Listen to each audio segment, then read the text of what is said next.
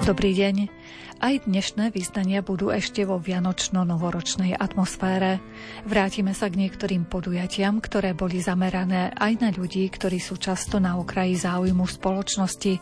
Konkrétne sa dozviete, kto obdaroval deti z občianskeho združenia Majak nádeje vianočnými darčekmi.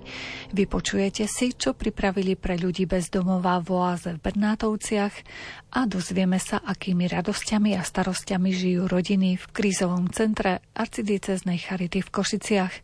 Arcibiskup Cyril Vasil sa s nami podelí o spomienky na svoje prvé Vianoce v kňazskej službe a krátka reportáž nám pripomenie predvianočné stretnutie zamestnancov arcibiskupského úradu v Košiciach.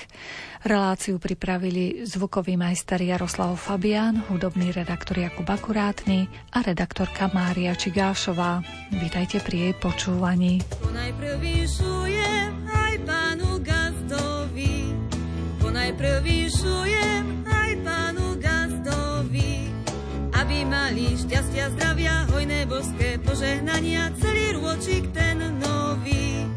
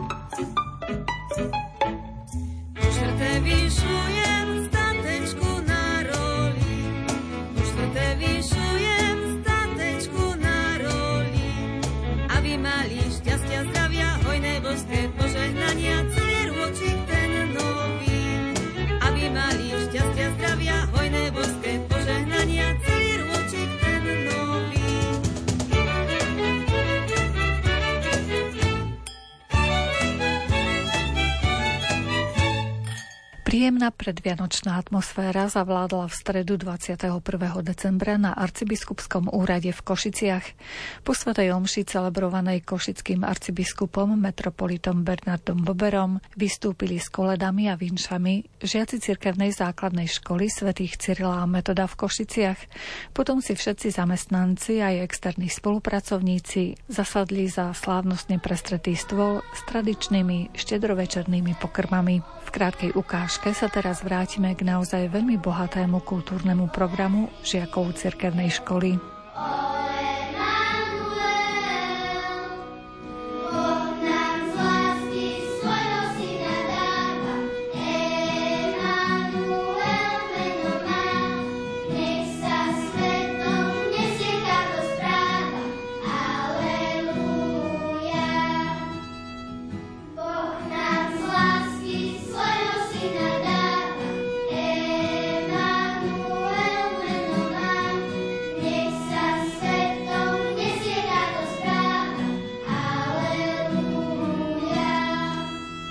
Žiaci z cirkevnej základnej školy svätých Cyrila a Metoda museli pridávať niekoľko ďalších koliet, ktoré si s nimi všetci zaspievali. Riaditeľka školy Terezia Hrebeňárová. Pripravovali sme to s láskou. My dnes máme zatvorenú školu, lebo sú chrípkové prázdniny, tak toto sú tí, ktorí boli zdraví a môžu prísť.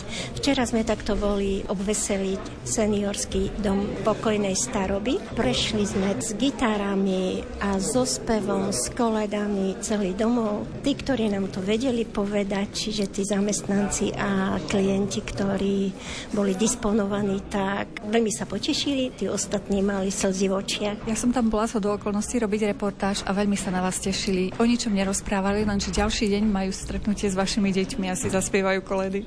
Presne tak a boli tam celý deň, celé dopoludne. Bolo to naozaj nie pekné, to je slabé slovo, bolo to dojímavé. Aj tu ste celé spektrum kolied, rôznych vinšovačiek prezentovali. Pán arcibiskup ešte ďalšie tri si vyžiadal koledy, takže zdá sa, že sú pripravené tie vaše deti na to. Máme veľmi zdatné učiteľky a im patrí veľká vďaka. To je ich kreativita, ich hobby, ich čas a tie deti sú talentované, čiže keď ich má kto podchytiť, tak oni idú jak pílky. A čo by ste im zaželali do nového roka svojmu kolektívu a deťom? Hlavne pokoj a radosť, aby nič mimoriadne ich neprekvapilo, aby naozaj to bolo radostné, pokojné. A vám všetkým prajem k tomu k radosti a k pokoju, nadhľad a aby nechybal humor. Pomocný biskup Marek Forgáč vníma takéto predvianočné stretnutie so spolupracovníkmi ako úplne prirodzené. Je to úplne prirodzené, veď idú sviatky Vianoc, teda sviatky blízkosti a predovšetkým v našich rodinách, ale aj v spoločenstvách, kde pracujeme, chceme vytvárať navzájom blízkosť, tak ako sa Boh priblížil k nám, tak aj my máme byť k sebe navzájom blízko alebo bližšie a nie len v tomto čase, ale nech takéto stretnutia nám pomáhajú, aby sme aj počas celého roka si boli takto blízko. Ako sa vám páčil program? Vynikajúci, áno. Je to vždy veľké potešenie, keď prídu deti, mladí, povinčujú, pospievajú nech to takto trvá aj naďalej. Čo by ste zaželali svojim kolegom? Čo najviac potrebujeme, asi pokoj v srdci. To je Boží dar, to nie je ľudský dar, nie je to dar tohto sveta. Je to pokoj, ktorý dokáže v srdci pretrvávať aj napriek tomu, že okolo nás všade je zhon, rušno, niekedy aj napätie, ale Boh, ktorý prichádza na tento svet, dáva vnútorný pokoj a tento by som chcel všetkým popriať. Aj riaditeľ arcibiskupského úradu Jan Urban je rád, že po dvojročnej prestávke sa mohol stretnúť celý úrad za slávnostne prestretým stolom. Tohto ročné stretnutie pre mňa znamená veľmi veľa. To o to viac, že dva roky sme ho nemali, tak o to viac si ho vážim a ďakujem za Pánu Bohu, že nám bolo dopriaté, aj keď znova nám vypadávajú niektorí ľudia kvôli chrípke.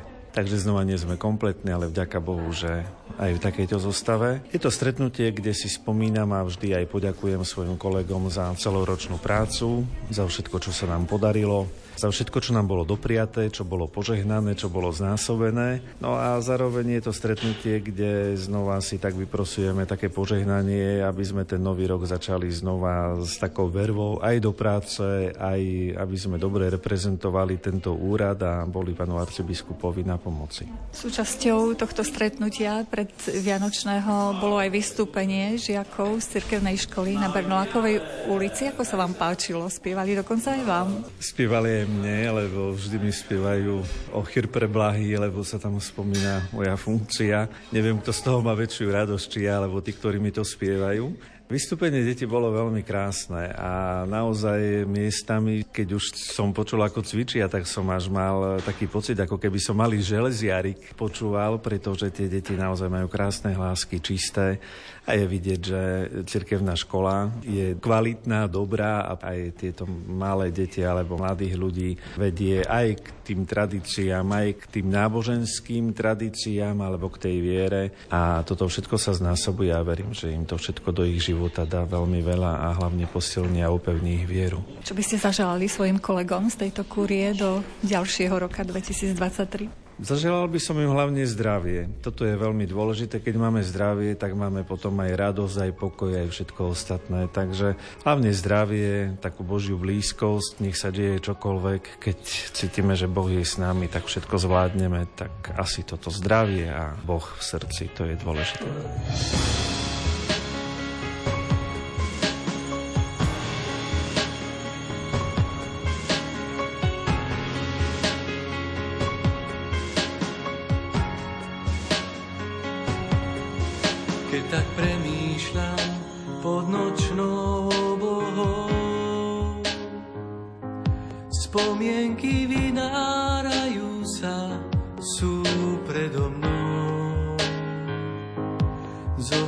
Je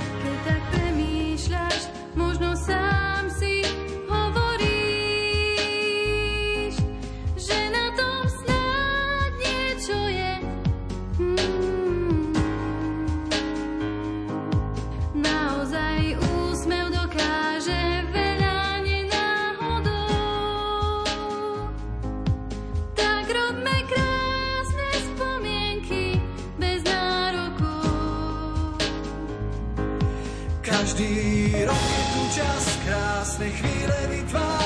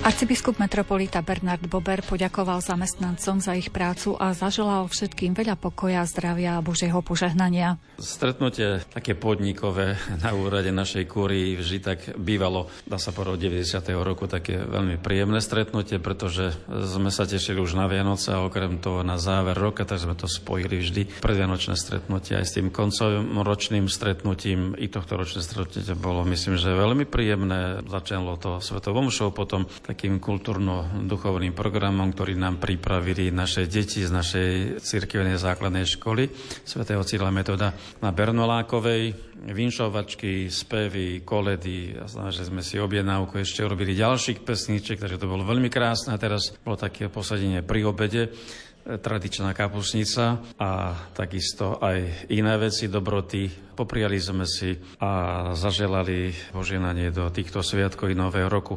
Je to vždy milé stretnutie, takže ja môžem len toľko povedať, že každý, kto s nami tu žije, cíti sa ako člen toho spoločenstva. Je tu prijatý nielen do zamestnania, ale prijatý vo vnútri našich srdc. To je veľmi dôležité, aby sa tu naozaj dobre cítil a zase, aby sme mali dobrý pocit aj my, ktorí sme predstavení týmto našim, či už svojim kolegom, kňazom, alebo aj laickým našim zamestnancom, že máš tu nielen stoličku, máš tu nielen miesto, ale máš miesto aj v našom srdci a takto tak k ním všetkým pristupujem a snažíme sa tvoriť jednu takú rodinu. Tí, ktorí tu priamo robia, ale mali sme tu na tej kapusnici na tom obete aj ľudí, ktorí sú mimo, ale patria do nášho spoločenstva, do našeho centra. A myslím, že raz, dvakrát do roka je dobre tak na blízko trošku dlhšie postane len pri pozdrave, ako sa máš a či ti nič nechýba a myslím, že je to také dobré obojstranné. Takže nech dá Boh, aby sme sa naozaj tešili z daru Vianoc,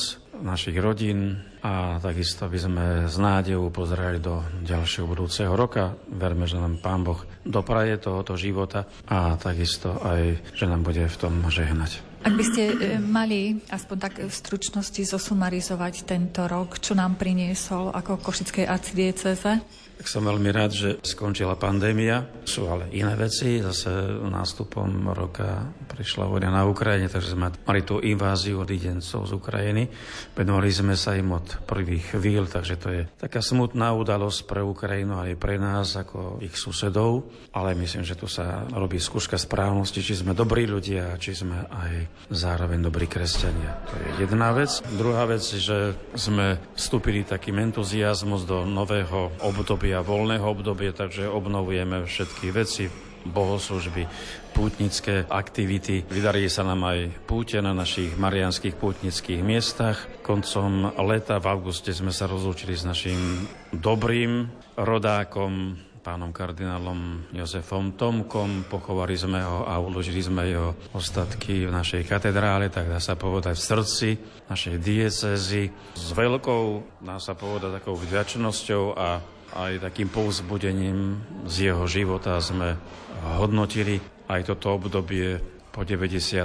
roku, že sa k nám vždy priznával ako na skutočný rodák a že sa podelil so všetkými silami, ktoré mal až do konca svojho života, so svojimi skúsenostiami a ukázal nám žiarivý, krásny príklad kniaza, verného kniaza eh, Bohu a takisto aj církvi. Tak to je ďalšia udalosť. A tie záverečné ostatné mesiace sme sa usilovali tiež prežiť v svojej práci, predovšetkým vyslovanie sviatosti birmovania, rôznych odpustových slávností. Aj nášho patrona Sv. Ondreja sme oslávili našich košických mučeníkov a aj našu patrónku, našu mladú mučeničku Anku Koresárovu. Takže myslím, že keď budeme spomínať aj v ďalších rokoch, to sú možno, že obdobné chvíle, ale predsa na novo a novo si ich pripomínať znamená naozaj mať vďačnosť v srdci a zároveň túžbu skončiť svoje životné putovanie tak, ako to oni urobili.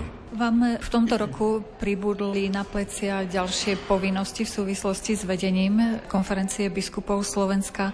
S akými víziami ste zobrali túto funkciu? Môj predchodca, pán arcibiskup Stanislav Zvolenský, 13 rokov viedol konferenciu biskupov Slovenska. Myslím, že toto obdobie je veľmi vzácne, v ktorom on pôsobil ako predseda. Keď prišlo k zmene, k voľbe a ako sa hovorilo, spadol na mňa, som veľmi rozmýšľal, či to naozaj z krajného východu, či z východu dokážem veci viesť. Prijal som to pod premýšľaním a povzbudzovaním svojich kolegov, aby som to zobral, že zmena je život, tak pre mňa, ako aj pre celú konferenciu i katolíkov na Slovensku, tak som to zobral pochopiteľne s tými obmedzeniami, ktoré mám. Nie som človek, ktorý vlastní lietadlo, nie som človek, ktorý vlastní mimoriadne nejaké talenty. Mám skúsenosti, mám roky, tak som povedal, že skúsim. A tak sa s tým tak trošku trápim, pretože naozaj kombinovať prácu v diecez a potom aj prospech samotnej konferencie, vytvárať jednotu, vytvárať názor na udalosti, ktoré sú v spoločnosti, v cirkvi, reagovať na to všetko. Podnety, nie sú to vždy iba slova chvály a vďaky, ale sú to aj podnety, ktoré sú niekedy tak na premýšľanie ale sú to udalosti, ktoré jednoducho ľudia prežívajú tak, ako ich prežívajú a mnoho razy niektorí ľudia vešajú svoje problémy, svoje názory na triko každého biskupa alebo predsedu. Beriem to tak, že treba to niesť nielen ako hrdina nejaký lacný, ale že treba veci tak usporiadať, aby naozaj Kristus v spoločnosti mal svoje miesto, aby kresťania boli skutočne praví učeníci a k tomu treba naozaj priložiť ruku dielu. Takže všetkým tým, ktorí mi prajú, všetkým tým, ktorí budú spolupracovať, spolupracujú so mnou, všetci tí, ktorí budú skladať svoje možno, že ťarchy predo mňa alebo pred konferenciu biskupov Slovenska, dopredu chcem povedať, že ich berieme vážne a že budeme ich chcieť duchovne dobre zvládnuť a pochopiteľne aj tak, ako to ľudia očakávajú, že budeme chcieť vyriešiť nielen ich osobné problémy, ale problémy predovšetkým cirkvi na Slovensku. Verím, že sa to podarí a vopred ďakujem za každú pomoc, za každé žičenie a za každé žehnanie každej našej jednej začatej práce, aj ktorú chceme končiť, aby bola na prospech naozaj Božiemu dielu. Vraj za to všetko môže láska, Za kroky, čo na Vianoce smerujú domov. Ako im pod nohami vrska sneh. Smieva sa a svetlá svietia z vetvičiek stromov. A ten pár mreží, za ktorý srdce zamykáš. Dnes bokom leží, veď sneží.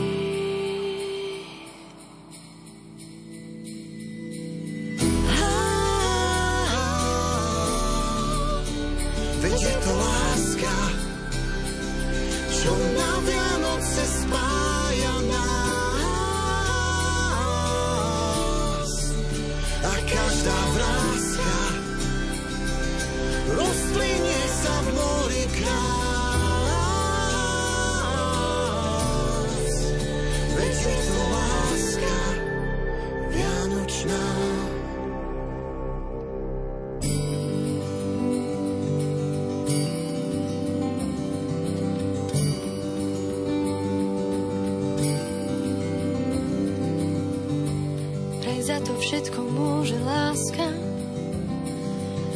Za gestá, za objatia bez dôvodov len tak. že ľudia dajú s Bohom maskám. Pretvárke a frázam, ktoré ľahko zdvihnú tlak.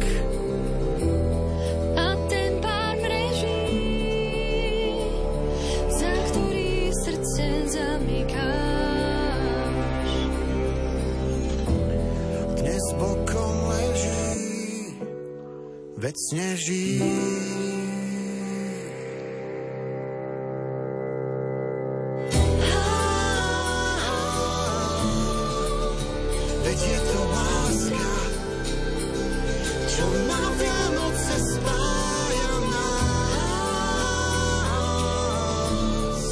Svoje prvé Vianoce v kňazskej službe prežil košický eparcha Cyril Vasil v Ríme, avšak nebol tam na poznávacom výlete. To vlastne počas socializmu ani nebolo možné.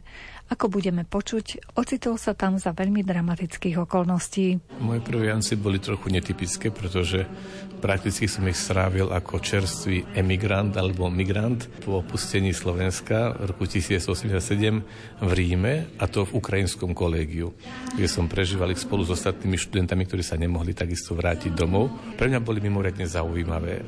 Naozaj boli to Vianoce utečenca, ktorý si mohol akurát zameniť nejaké drobné a nakúpiť do čapice žetónov, aby mohol zavolať potom rodičov domov s vedomím, že niekto v nejakej centrále pravdepodobne tento rozhovor aj počúva, keď ho nenahráva. Ale nevadí. Na druhej strane to boli Vianoce, ktoré som prežíval v atmosfére Ríma, centra kresťanstva, Vianočných sviatkov v Ríme s tisícmi, tisícmi pútnikov, takže boli pre mňa čím si obdivuhodným, veď som bol mladé ucho, ktoré sa prvýkrát pozrelo do veľkého sveta, takže ich slávenie tým, že som mohol ísť na polnočnú omšu do Baziliky. Petra, kde svätý pápež Jan Pavel II to liturgiu slávil, že som sa mohol zúčastniť na obradoch cirkevných v ruskom kolégiu, ale takisto aj v ukrajinskom kolégiu. Boli pre mňa otvorením sa tej mnohoznačnosti spôsobov slávenia Vianoc. Po tej stránke ľudsko-folklórnej, tým, že som ich prežil v ukrajinskom kolegiu, tak v mnohom sa podobali nášmu sláveniu Vianoc, aj čo sa týka výberu jedál, a ešte štedrejšie, pretože ukrajinská tradícia vyžaduje 12 chodov na štedrú večeru, na každý mesiac roka jeden chod. Koľady sú väčšinou veľmi podobné alebo dokonca spoločné, takže tam som sa cítil naozaj hlboko ako doma. A to liturgické slávenie takisto je to isté, ako má naša církev. Možno tie melódie sú iné a tak ja väčšinou na zaspievanie tých melódií som sa potom zakrel na izbe a som si ich prespieval po našom, teda v tom karpatskom nápeve a nie v tom halickom, aby som takto ešte viac precítil po stránke také ľudsko-duchovnej tú atmosféru.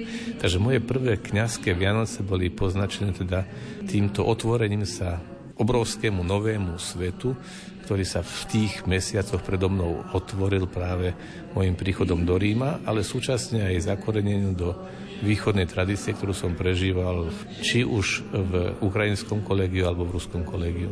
Dostali ste aj darček vtedy? To by som si musel spomnúť, tak istotne sme nejaké sladkosti, nejaké darčeky dostali, nešlo nejaké dary.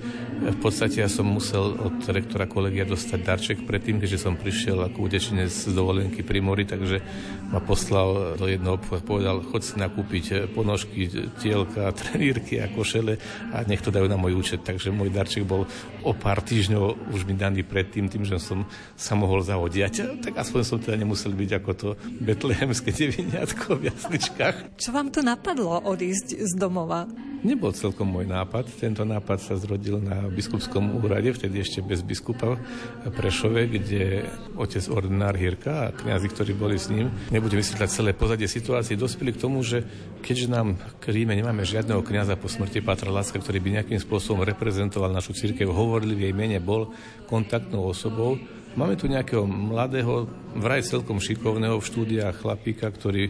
Spýtame sa, či by sa na ne pokúsil na takéto dobrodružstvo. No, tak sa spýtali a som povedal, že keď je to Božia vôľa a odporúčanie cirkevnej autority, takže sa o to pokúsim. No a pán Boh žehná naivných a dobromyselných, tak požehnal aj toto moje rozhodnutie.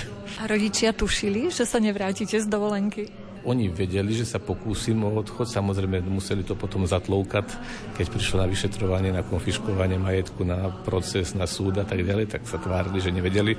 A bolo už úplne jedno, čím to niekto verí alebo neverí, ale vedel to naozaj len veľmi uzúčky okruh ľudí v najbližšej rodine, rodičia možno to vedeli brať, ale ostatní nemohli tušiť O pár rokov prišlo vlastne oslobodenie, teda sloboda. Zrejme vtedy, keď ste odchádzali, ste netušili, že či to bude trvať 5 rokov, 10 alebo do nekonečna ostanete za hranicami. Samozrejme, že keď som odchádzal, tak som odchádzal s tým, že to môže byť navždy alebo na nevedno ako dlho, takže to bola rozlučka bolestná a ťažká, ale s dôverou Božiu pomoc. Ako anekdotu by som uviedol, keď som sa potom na Vianoce roku 89 vracal aj spolu s nejakými kolegami redemptoristami, tak ešte taký klasický sfúzatý starší príslušník príslušník pohraničnej stráže od nás vypýtal štatistické lístky, vtedy to bola prvá možnosť vycestovať vonku, že hovorím, nemáme. Jak to, že nemáte? No, tak keď sme vycestovali vonku, vtedy ešte neboli. A kedy ste cestovali? No pred 2,5 rokmi. A na čo ste tam išli? Tak kvôli štúdiam. To ste mohli počkať, teraz budete môcť ísť. Ja som povedal, a vy ste vedeli, že sa to zmení. No, to som nevedel, som nevedel. Takže moja emigrácia trvala len 2,5 roka. Oproti tým aj našim slovenským kňazom, ktorí boli v Ríme od povojnových rokov, 30-40 rokov, alebo tá emigrácia roku 68, ja som bol veľmi krátko migrantom. A nikdy som sa nesítil v skutočnosti migrantom. Ja som sa cítil vyslaný na štúdia.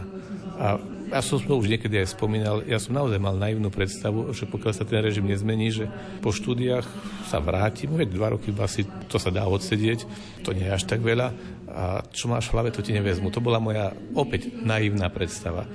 Nakoniec môj pobyt dovolenkový sa preťahol na 32 rokov a dnes sa snažím splňať to, čo som si slúbil, keď som odchádzal, že byť vonku, niečo si naučiť a vrátiť sa domov a byť užitočný našej cirkvi. Tak doteraz som sa to snažil robiť v zahraničí a teraz sa to snažím robiť doma. Tak 32 rokov štúdia je dosť? Ja tu volám Jules Verne má román 2 roky prázdne. Ja mám 32 roky prázdne, keďže som išiel na dovolenku. Ja si myslím, že teraz e, dokážete tak citlivejšie vnímať tých ľudí, ktorí odchádzajú zo svojich domovov a nemôžu sa tam vrátiť, pretože niečo podobné ste aj vy zažili. Rozhovorili sme sa, ale opäť doplním, prečo možno som tak citlivo vnímal ukrajinskú situáciu. V mojom príchode do Ríma som sa naozaj dostal do ukrajinského kolegia s jednou taškou. Na druhý deň ma rektor ukrajinského kolegia zaviedol na kongregáciu pre východné cirkvy do kancelárie tajomníka kongregácie, ktorým bol ukrajinský arcibiskup. A ten povedal, o, odkiaľ si chlapče, zo Slovenska? No ja som bol tiež utečencom, tiež som po vojne utekal cez Slovensko, tam ma ľudia dobre prijali. No neboj sa, aj my ťa prijeme. Chceš študovať? Dobre, budeš študovať, môže byť aj v ukrajinskom kolégiu. Po 22 rokoch na to, od tejto udalosti som sedel na jeho mieste ako tajomník kongregácie pre východné cirkvi za jeho písacím stolom.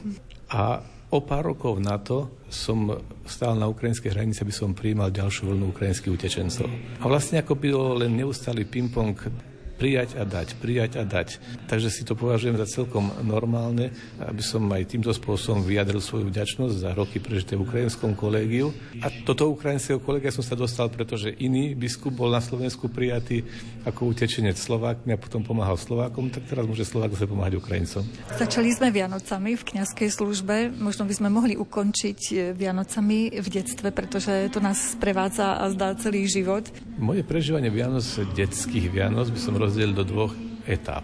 Tú prvú tu si nepamätám, alebo veľmi maličko, kým otec nebol kňazom. Otec sa stal kňazom, keď som mal 4 roky, roku 1969. Potom ďalších 7 rokov sme prežívali Vianoce na diaľku, pretože otec bol posledný do farnosti Vernár, kde nebola ani farská budova, nemal kde bývať, takže len dochádzal, prespával u ľudí, ale potom u jednej pani penzisky mal tam postel, ale Vianoce trávil v službe a my sme ich trávili v rodičovskom dome maminom, maminom mieste, takže sme si vždy pred štedrou večerou navzájom zavolali, zaspievali koledy do telefónu a potom otec išiel do svojej služby a my k stolu. Keď som mal 11 rokov, tak vlastne sme si prvýkrát zažili spoločné Vianoce a odtedy až do môjho odchodu do zahraničia vlastne sme Vianoce prežívali vo farskom spoločenstve, vo farnosti Sadina Turisov z doba pri Košiciach, kde bol otec kňazom a kde som mu najprv ako ministrant, potom ako bohoslovec posluhoval. Takže vlastne pre mňa Vianoce sú rodinno-liturgickou záležitosťou. Tak toto sú moje detské Vianoce, ku ktorým patrili samozrejme bobaľky, kapor, kapustnica, koledovanie a všetko s tým spojené narodí sa deň. Nie je to klam, tričko oblečie, kým sa nesamotá hlava do sieti alá. Bez konca návratov drobnostiach kúzliť sa dá. To je svet zázrakov.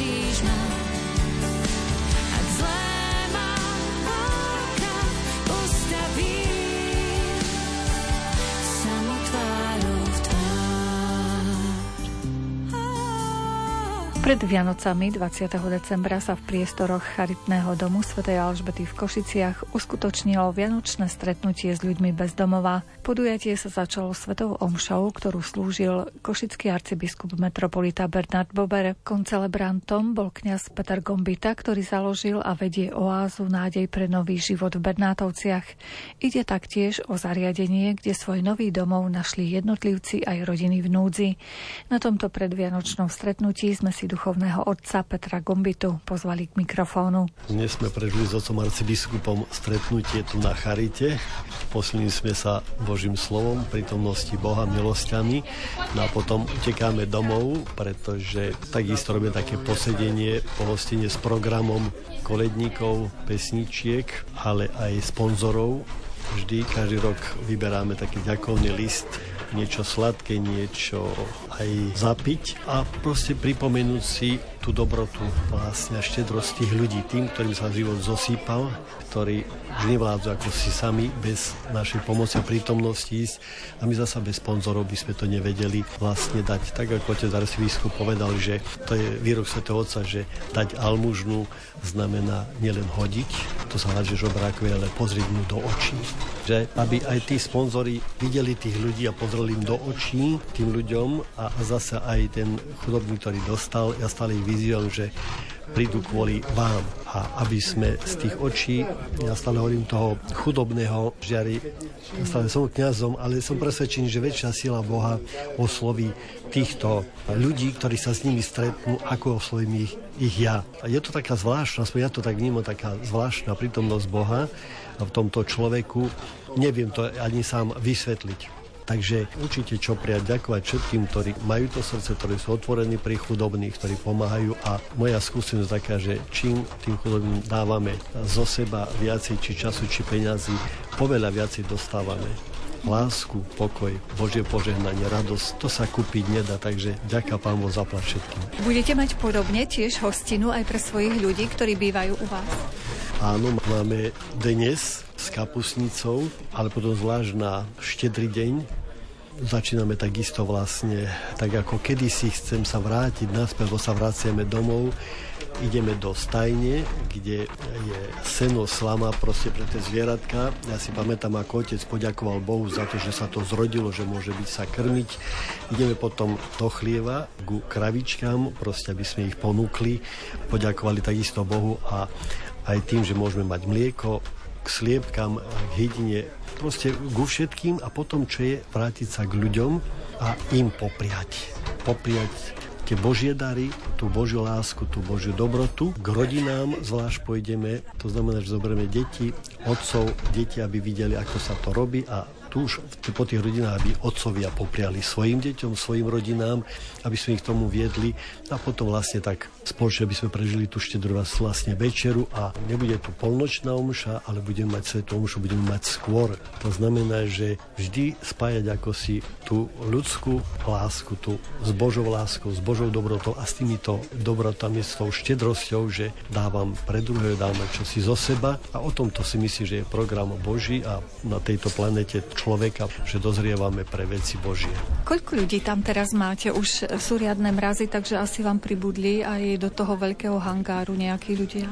Ten hangár sa dá naťahovať, lebo tam je tá veľká hala, takže máme asi kolo tých 330, 340 do 350 ľudí. Chodíme autami do mesta, po sídliskách, oslovíme tých ľudí, ak chcú k nám prísť, môžu, alebo z ich vezieme autom, alebo ľudia nám za telefónu zavolajú proste, že prídeme. Proste, aby nikto neostal na ulici, aby nikto nezamrzol, proste, že má tu možnosť byť s nami. Je tam strava, je tam to teplo a vieme poskytnúť tú jednoduchú starostlivosť alebo ošetrenia a potom ďalšie veci ale čo vieme poskytnúť to priateľstvo, tú rodinu, že aby sa nikto necítil sám, aby nikto sa necítil opustený. Vy ešte predtým, než ste prišli do Bernatoviec, tak ste stále pripravili pre širokú verejnosť živé Betlehemy. V tejto tradícii pokračujete aj na novom pôsobisku? Tak aj tu vlastne máme živý Betlehem je to oáze, je to pri stajni a také zaujímavé, že my bývame pri Kosite spalovňa. To je smetisko, kde sa vyvážajú nepotrebné veci, zbytočné veci, že žijeme prakticky ako keby na smetisku. A vždy mi tak niekedy bolo ťažko, že takto človek musí dozrievať a žiť na smetisku, na pokraji spoločnosti. Dnes sa tomu teším, lebo som pochopil, že keď Boh ktorý plánoval tento vesmír, tú úžasnú zemegulu a nechal svojho syna sa narodiť chlieve, tak je to autentické. Aby nik sa nemohol stiažovať, lebo Boh nechal svojho syna, aby ďal vyrástol, zažil chudobu až ku sláve, ku väčšnosti, tak dnes som skôr na to taký hrdý, že máme živý Betlehem a budeme ho mať na hrbu, kde je nasypaná paliet troskov dreva, prosím, neuprátaný ako na smetisku, živý Betlehem, ovečky s hudbou, so svetou omšou, takže to bude také autentické pri proste bude sveta omša, ale určite verím, že bude nám prítomný Boh a že tú lásku vysielame a posielame pre všetkých. Spinkáš tu v maštali na slame, s úctou a láskou ťa vítame, prichádzaš skromne k nám aby si priniesol posolstvo Božie nám. Prichádzaš s pokorou, čo nám tak chýba, nesieš nám nádej, čo sa tak stráca. Úctu a silu medzi nás vraciaš, nech nás zavládne pokoja láska.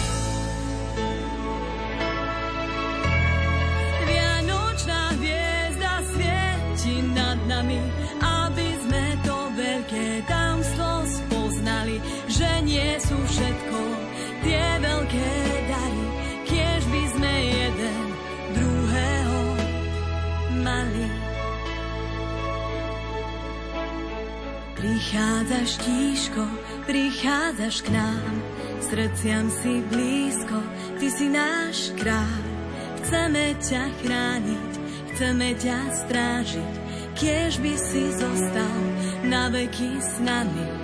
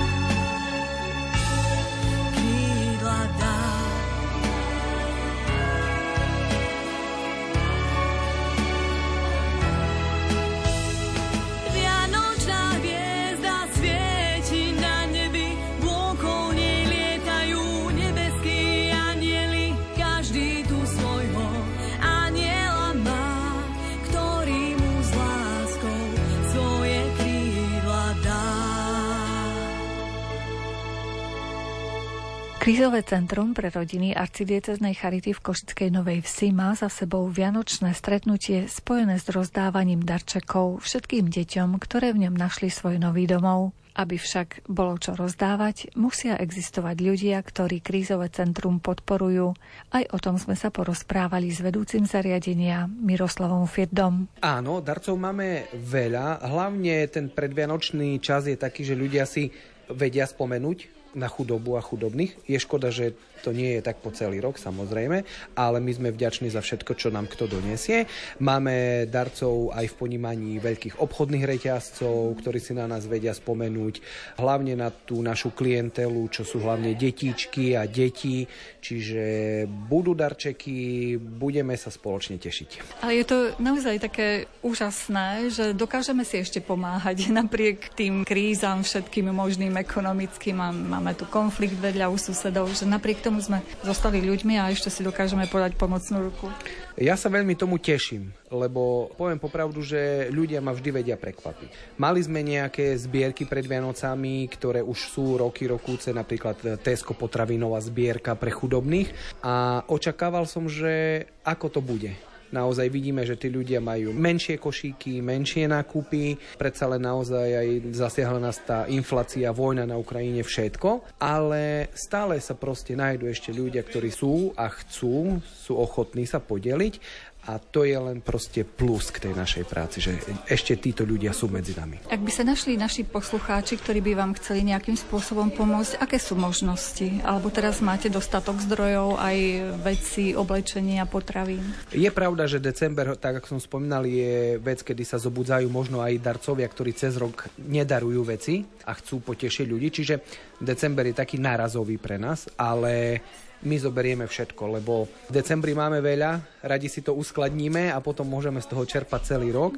A čo nám pomôže všetko? Naozaj v tejto ťažkej dobe všetko, ja stále hovorím, že úplne pre nás najlepšie sú potraviny, trvandlivé potraviny, akéhokoľvek druhu, ale či sú to veci, či je to oblečenie, vetrovky, deky, kuchynský tovar, či sú to záclony. E, Otvorili sme v našom zariadení knižnicu pre klientov, čiže či sú to knihy, my v podstate sme otvorení všetkým možnostiam. Koľko rodín tam máte? Momentálne máme úplne plné zariadenie. My si vieme predstaviť, že by sme vedeli poskytnúť aj e, väčšiemu počtu tých klientov, ale samozrejme vždy sme limitovaní priestorom, takže uvidíme do budúcna, ako to bude. Pokiaľ ide o samotné vybavenie vášho zariadenia, máte tam treba škôlku, školu alebo e, takéto zariadenia, aby treba mohli mamky, keďže sú osamelé, aj pracovať napríklad?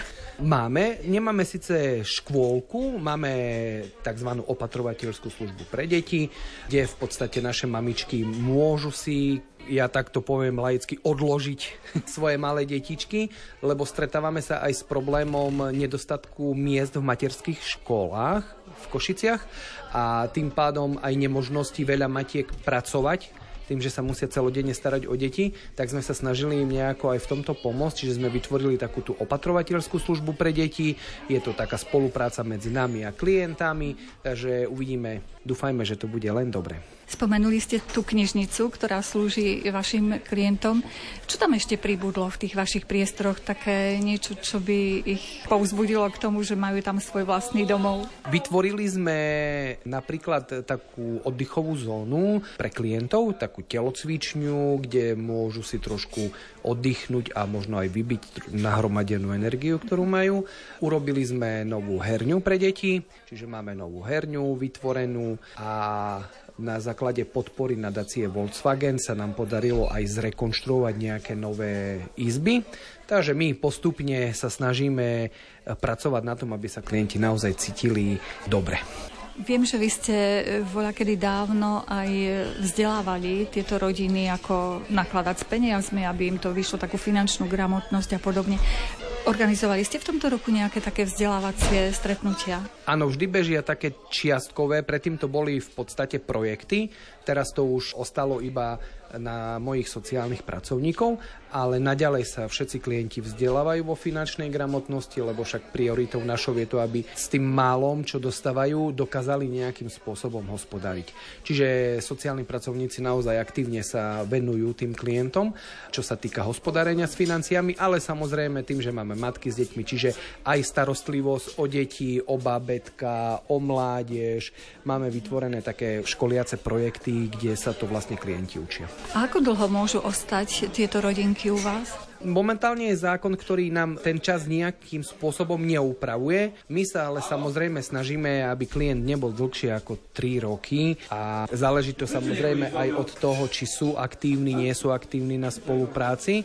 A keď nie, tak sa ich snažíme posúvať do nejakého iného zariadenia. Vždy hovorím, že iný tým, iné myšlienky, iné názory, iná práca, možno, že vyhovujúca viac tomu klientovi, takže spolupracujeme aj s inými organizáciami. Vy sa okrem toho teda, že im poskytnete tie základné služby, aby mali kde bývať, vlastne také tie najzákladnejšie, ich aj sprevádzate, aby raz opustili možno takéto druhy zariadení a našli si vlastné bývanie a vlastný život v podstate. Áno, to je vlastne prioritou našej práce, aby dokázali títo ľudia samostatne fungovať mimo zariadenia. Zo mňa sa smejú ako z vedúceho, ale ja vždy hovorím, že klient sa u mňa nemá cítiť dobre pretože on by mal chcieť čo najskôr od nás odísť, aby mohol rozvíjať samostatné bývanie. Ale na druhej strane vieme, že s tým bývaním to nie je až úplne také jednoduché.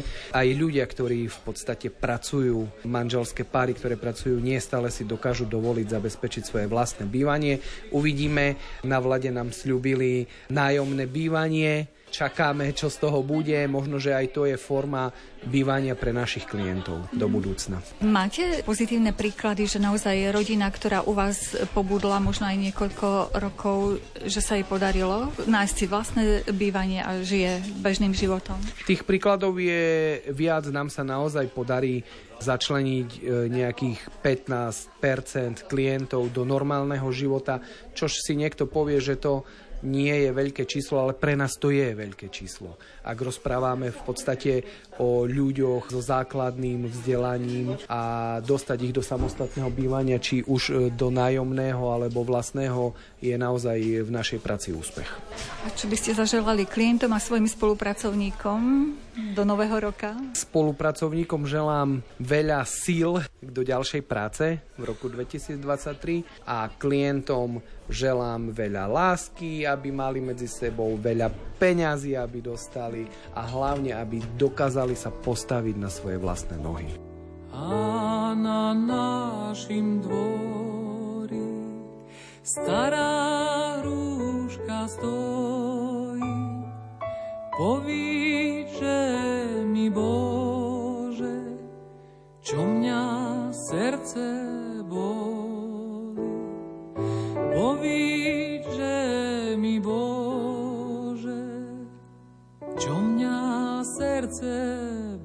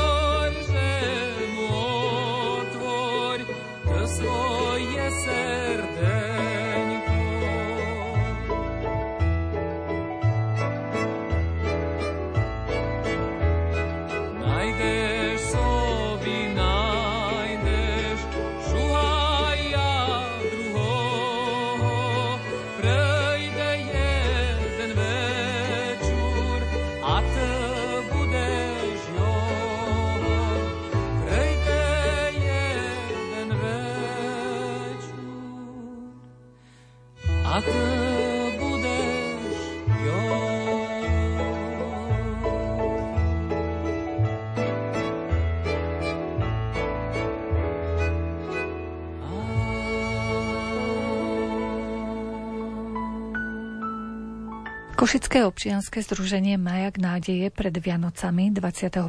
decembra v priestoroch Teologickej fakulty odovzdalo sponzorské darčeky deťom z rodín, ktoré sa ocitli v núdzi.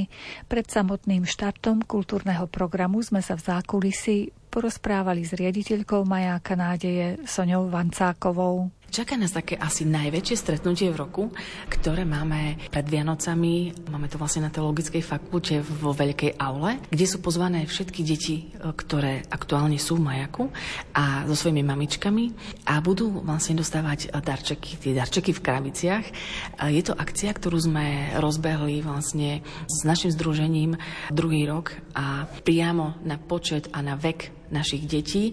Máme vytvorenú online tabuľku a pozývame širokú verejnosť, aby sa mohli zapojiť a urobiť dobrý skutok konkrétnemu dieťaťu na konkrétny vek. Tieto balíky vlastne všetky sa naozaj pripravili, teda tie darcovské rodiny to pripravili, buď nám to doniesli alebo poslali poštou. Chcem poďakovať zo srdca všetkým, ktorí sú aj anonymní mnohí a naozaj urobili obrovskú radosť, ktorá sa o chvíľu bude diať na javisku.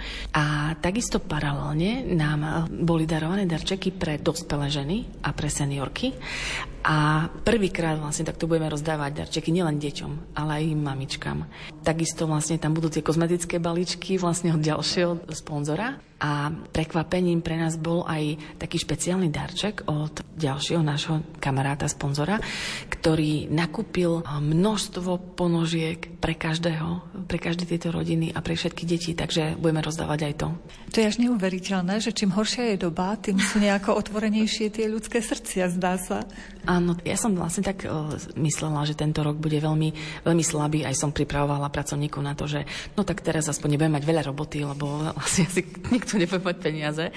Ale vidím, že tých darcov, tých ľudí, ktorí chcú obdarovať tých chudobných je stále viac.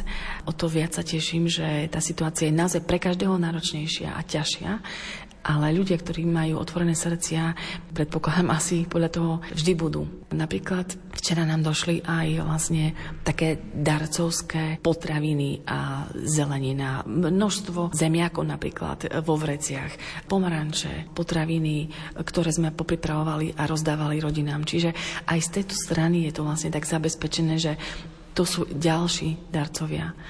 Takisto napríklad základná škola Bernulakova, ktorá nám pravidelne pomáha každý mesiac potravinami, takisto nám dala plné auto potravín, ktoré sme rozdávali. Salaziani nám napríklad vyzbierali, ale aj iné organizácie nám vyzbierali Mikuláša.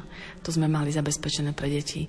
Čiže obrovská vďaka každému, kto myslel na tieto deti, na tieto rodiny. Aj koho som ešte nestihla spomenúť, lebo je tých darcov naozaj veľa. Máme také vlastne aktivity, s ktorými rátame a už vieme, že to e, pravidelne rozdávame a tak ďalej. To bolo niečo navyše. Práve preto boli včera pracovníci takmer do 8 v práci a delili tieto zemiaky, ovocie a to všetko, aby sme to dokázali rozdať, lebo tieto veci nemôžeme skladovať, čiže všetko bude rozdané vlastne do Vianoc, takže sa nám to uvoľní. A kto vystupí v programe dnes? dnešný teda povedie je zamerané najmä na to odozdávanie dobra cez tieto balíčky, aby vlastne deti si uvedomili, že vždy je tu niekto, kto druhému, ktorý je v takej náročnej situácii, dokáže pomôcť. Že ten človek neostane sám. Čiže vlastne groje na to darovanie tých balíkov. A taký krátky program sme zavolali vlastne dvoch takých spevákov, ktorí zaspievajú možno 15 minút určité pesničky, aby to bolo také vianočné. Dlhší ten program nemôžeme si dovoliť práve kvôli tomu, že budeme mať deti od 0 rokov. Čiže máme absolútne všetkých, aby sme dokázali udržať ich pozornosť a aby vlastne ich to nenudilo, ale aby celý ten vek od malička, od narodenia až vlastne po tie seniorky, ktoré máme, aby dokázal ich vtiahnuť, ale aby sme dokázali im aj darovať tú radosť. Pokiaľ viem, tak vy v priebehu roka sa dokážete postarať o 50 rodín približne. Máme taký strop, že môžeme sa postarať, alebo v závislosti od toho, koľko máme pracovníkov, o 60 rodín, ale teraz máme vlastne 60 rodín ukrajinských a našich rodín máme okolo 45. Stále vlastne to príbuda. Teraz sme mali posledný mesiac ďalších 10 rodín, čiže to číslo sa mení. Niečo sa tu chystá, cítiť známu vôňu. Relácia sa priblížila k záveru. V rozhlasovom éteri zaznie ešte raz v repríze v sobotu o 14. hodine. Pripravili ju hudobný redaktor Jakub Akurátny, zvukový majster Jaroslav Fabián a redaktorka Mária Čigášová. Ďakujeme vám za pozornosť a želáme vám pekný deň. Na nový, na nový, na nový rok zaželám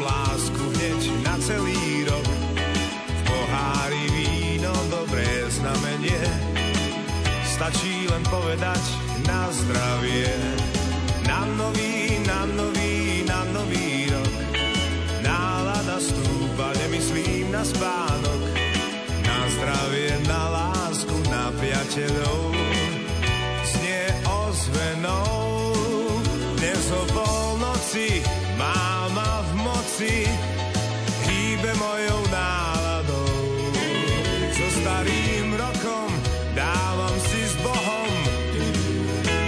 zvedavý som na nový.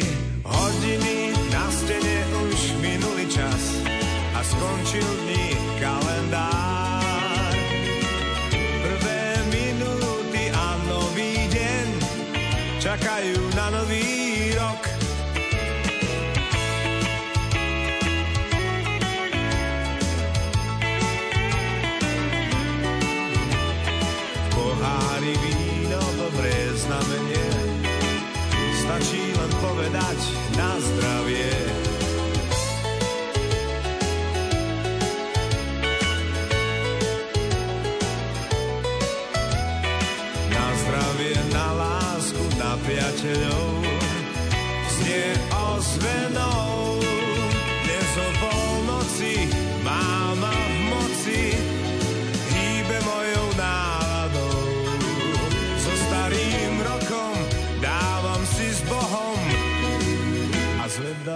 Som na nový. Hodiny na stene už minulý čas a skončil dní kalendár. Prvé minúty a nový deň čakajú na nový, čakajú na nový, čakajú na nový